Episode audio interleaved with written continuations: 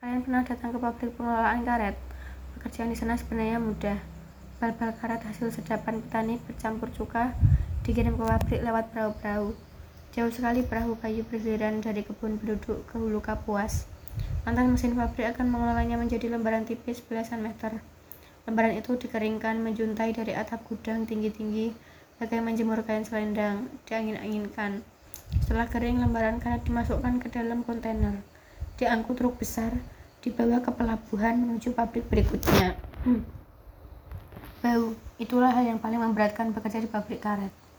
Hasil sadapan bercampur cukanya saja sudah bau, apalagi setelah diolah, lebih bau. Radius ratusan meter sudah menyengat, dan aku sialnya persis berada di hadapannya. Masker kain tiga lapis tidak mempan. Partikel bau itu menusuk, membuat tersengal maka seragam orangnya itu tidak ada gagah lagi ketika aku pulang. Tidak masalah Borno, semua pekerjaan itu baik, ibu membesarkan hatiku. Aku tahu bu, tetapi tidak semua pekerjaan itu bau, aku menggerutu.